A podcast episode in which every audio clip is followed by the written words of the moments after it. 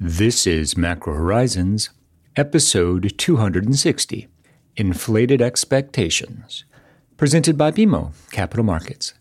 I'm your host, Ian Lyngen, here with Ben Jeffery and Vail Hartman to bring you our thoughts from the trading desk for the upcoming week of February 12th.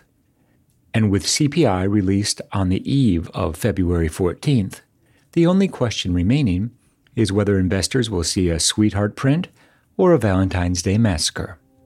1929 was a very bad year, particularly for bootleggers in Chicago. Google that, Vail.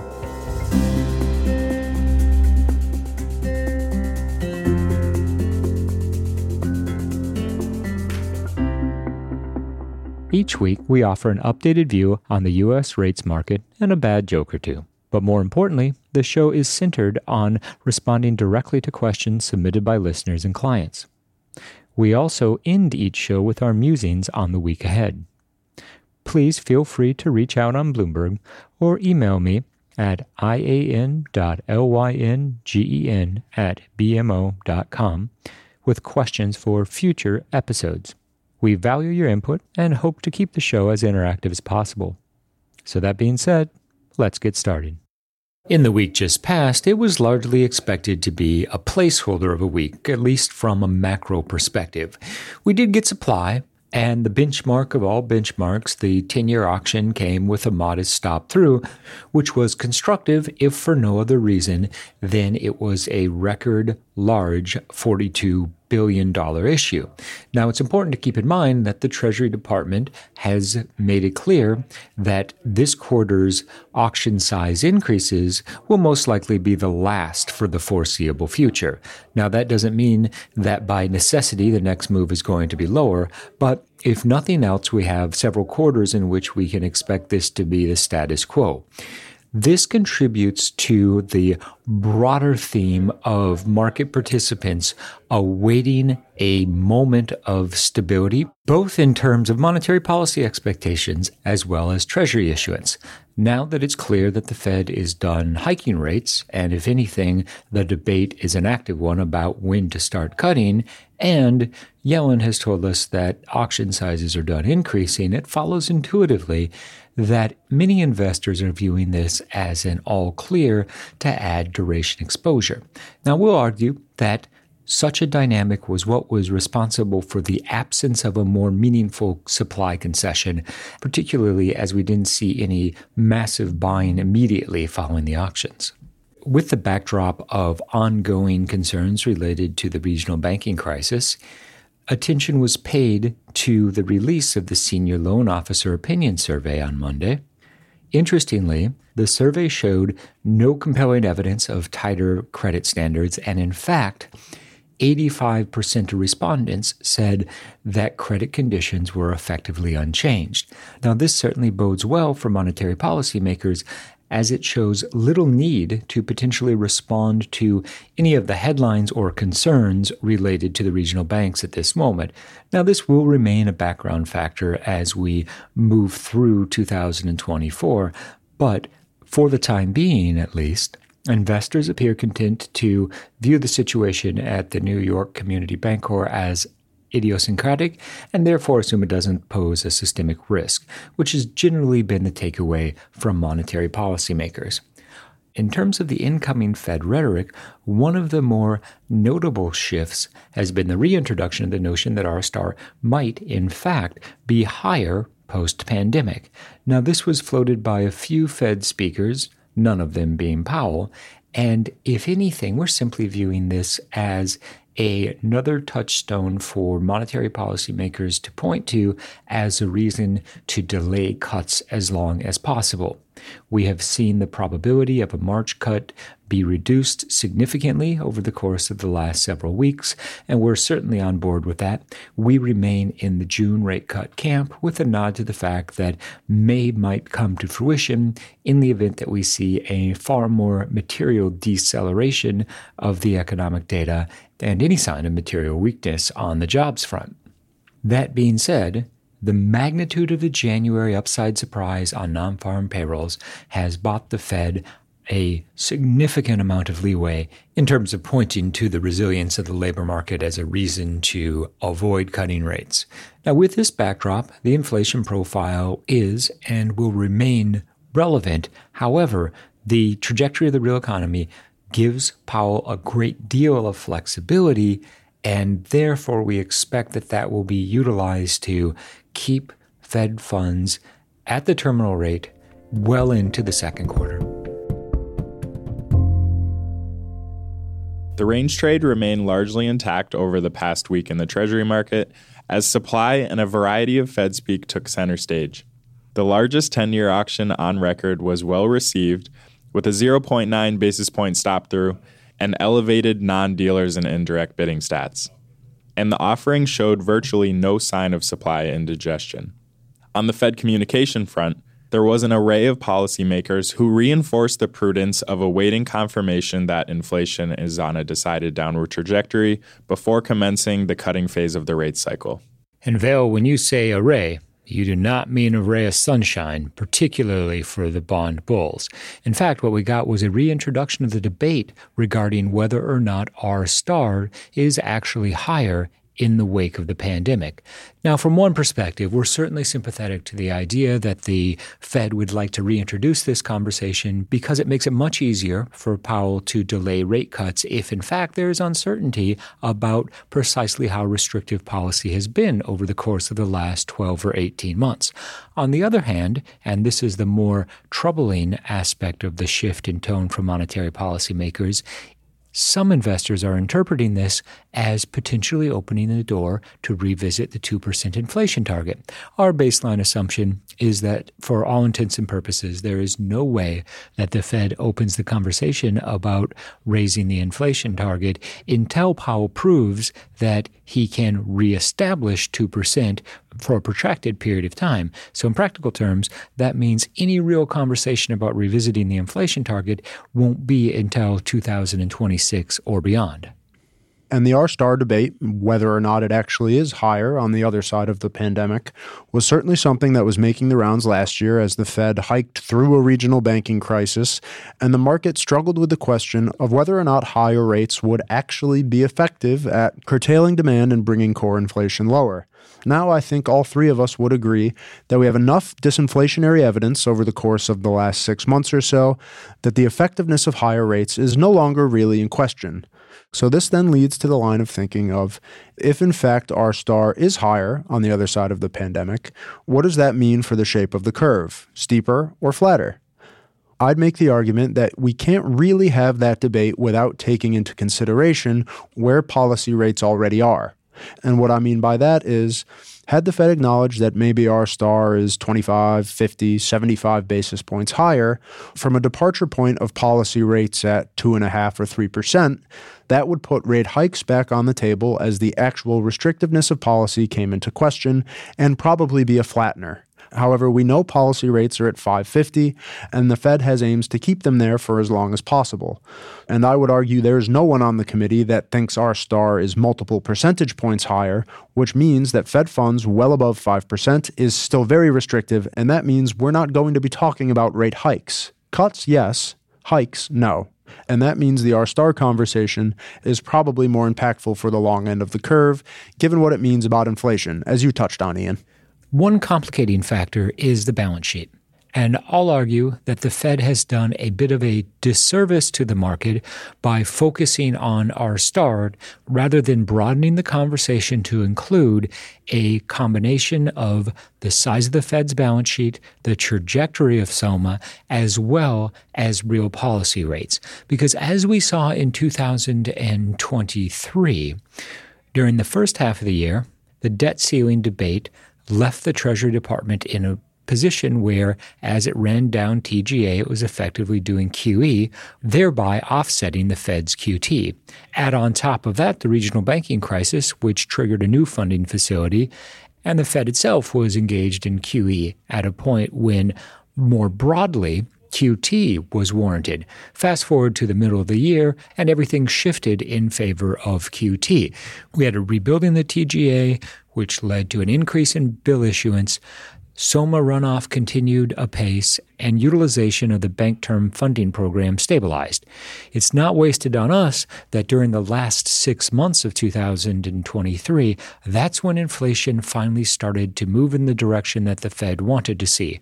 And while recent commentary from Powell and other Fed members suggests that six months of good inflation won't be enough to start rate cuts, the fact that it did correspond with what all characterized as supercharged QT, means that the R star argument might be a moot point, especially when you put this all in the context of ongoing equity market performance, which has weighed on equity volatility and put easing pressure on financial conditions more broadly. And Ian, you touched on the BTFP and what the balance sheet means for the banking sector. This week also offered another reminder of the Treasury market's sensitivity to banking sector headlines and what volatility within regional lenders means for the path of yields, even if the volatility was relatively well contained within the current trading range.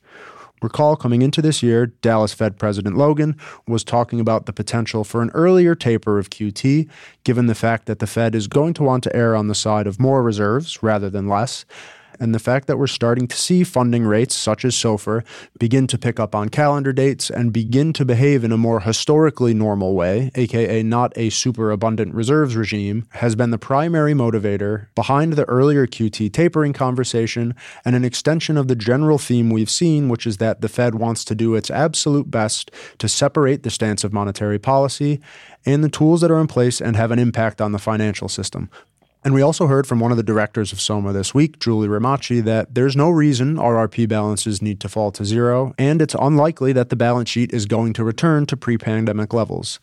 So while SOMA will surely continue to attract a lot of the market's focus and much investor discussion, is probably never going to go back to its previous size. And that's going to be a semi permanent feature of the central banking landscape for the foreseeable future.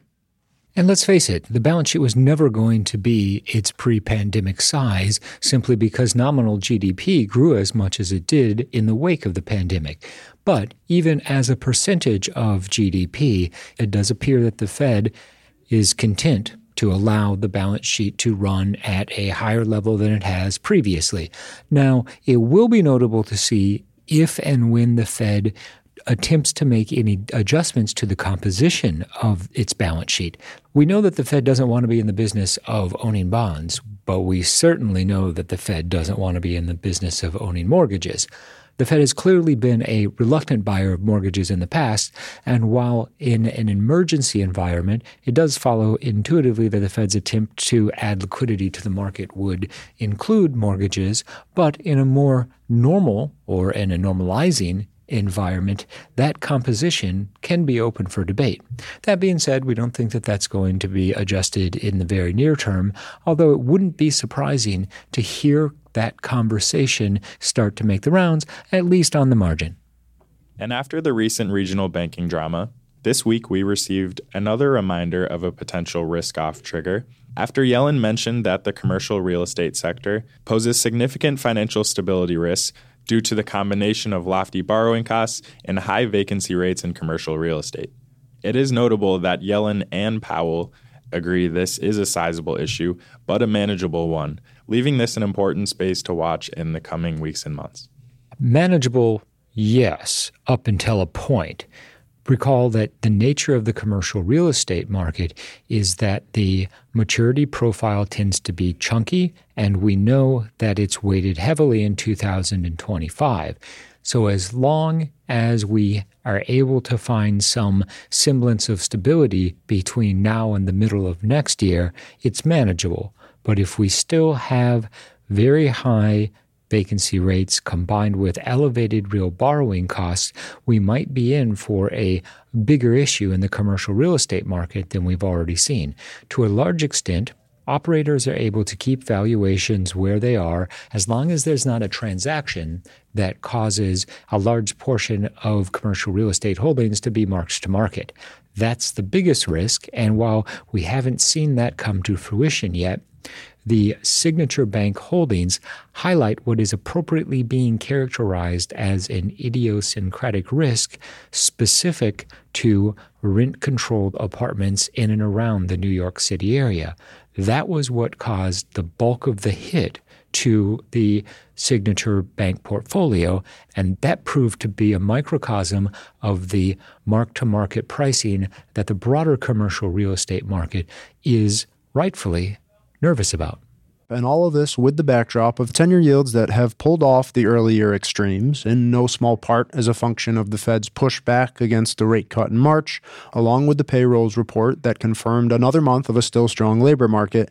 But nonetheless, in thinking about some of these risks and the fact that the next policy rate move is going to be lower, not higher, this all suggests that a critical difference between 2023 and 2024 is the fact that the global investor base in treasuries is shifting from a disinterest in increasing treasury exposure toward a greater willingness to buy dips. After all, we know supply is going to remain steady for the next several quarters at least, if not beyond.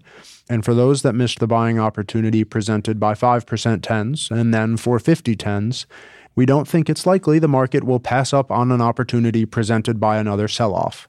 So 425 10 year yields, very achievable, maybe even something slightly beyond that. But given the change in the prevailing macro winds from last year versus this year, it seems unlikely that we're going to once again get a wholesale shift higher in the level of rates and deepening inversion of the curve. It doesn't mean it won't be a choppy path to get there, but it increasingly appears that bull steepening is going to be the longer term path of least resistance. So, our takeaway from the last couple weeks of price action is if you liked them at 450, you'd love them at 425, but you're indifferent at 4%. Is twos tens positive yet? Staying positive. In the week ahead, it all comes down to Tuesday's core CPI numbers. Expectations are for core CPI to have increased three tenths of a percent on a month over month basis in January. Now, this mirrors what we saw in December, and as with December, the consensus is for a low point three or a high 0.2, which means that there could potentially once again be downside risk on the year over year numbers. All of that being said, conversations regarding real monetary policy rates remain relevant, and the base effects that are going to be evident in the inflation series over the course of the coming months will put further upward pressure on real policy rates, begging the question of whether or not this will function as an offset for the Fed's stubborn policy stance at terminal. Our baseline assumption is that it will not, However, it will serve as an offset to the fact that overall financial conditions remain markedly easier than they were in the third and fourth quarter of 2023. If nothing else, monetary policymakers can take solace in the fact that overall financial conditions might remain easier than they would have otherwise anticipated because of equity market performance, but real policy rates have and will continue to do a fair share of the heavy lifting for the Fed. Other events on the macro horizon include Thursday's release of retail sales. Consumption is seen up two tenths of a percent on a monthly basis, which falls squarely into the category of good, not great. Although, in light of the overall strength of consumption that we saw in the fourth quarter, even a modest give back in the first quarter would be easily explained away as spending having been brought forward to the end of last year at the expense of the beginning of 2024. More importantly, monetary policymakers and the market more broadly would be reluctant to extrapolate anything meaningful for 2024 as a result of a softer consumption profile at the beginning of this year. There's plenty of Fed speak on the docket for the week ahead, including Kashkari, Goolsby, Barr, and Daly, as well as Bostic. We do expect that we will see a reiteration of the ongoing messaging regarding delaying rate cuts as long as possible, and as we get closer to month end, and the release of the February employment data, it will be useful to see how the incoming official commentary characterizes the Fed's apathy towards any weakness on the data front in the context of having already, for all intents and purposes, taken a March rate cut off the table. Surely the Fed would like to be viewed as data dependent at the moment, but in light of Powell's comments that a March rate cut is not their base case scenario, the bar is very high to get the Fed to move on the 20th of March. We've reached the point in this week's episode where we'd like to offer our sincere thanks and condolences to anyone who has managed to make it this far. And as we prepare to watch the 49ers and the Chiefs meet on the gridiron, we'll confess that it's really the beloved Clydesdales that we expect to gallop to victory.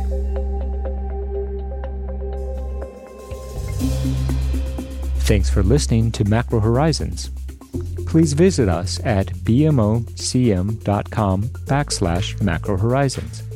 As we aspire to keep our strategy effort as interactive as possible, we'd love to hear what you thought of today's episode. So please email me directly with any feedback at ian.lyngen at bmo.com. You can listen to this show and subscribe on Apple Podcasts or your favorite podcast provider. This show and resources are supported by our team here at BMO, including the FIC Macro Strategy Group and BMO's marketing team. This show has been produced and edited by Puddle Creative. The views expressed here are those of the participants and not those of BMO Capital Markets, its affiliates, or subsidiaries. For full legal disclosure, visit bmocm.com slash macrohorizons slash legal.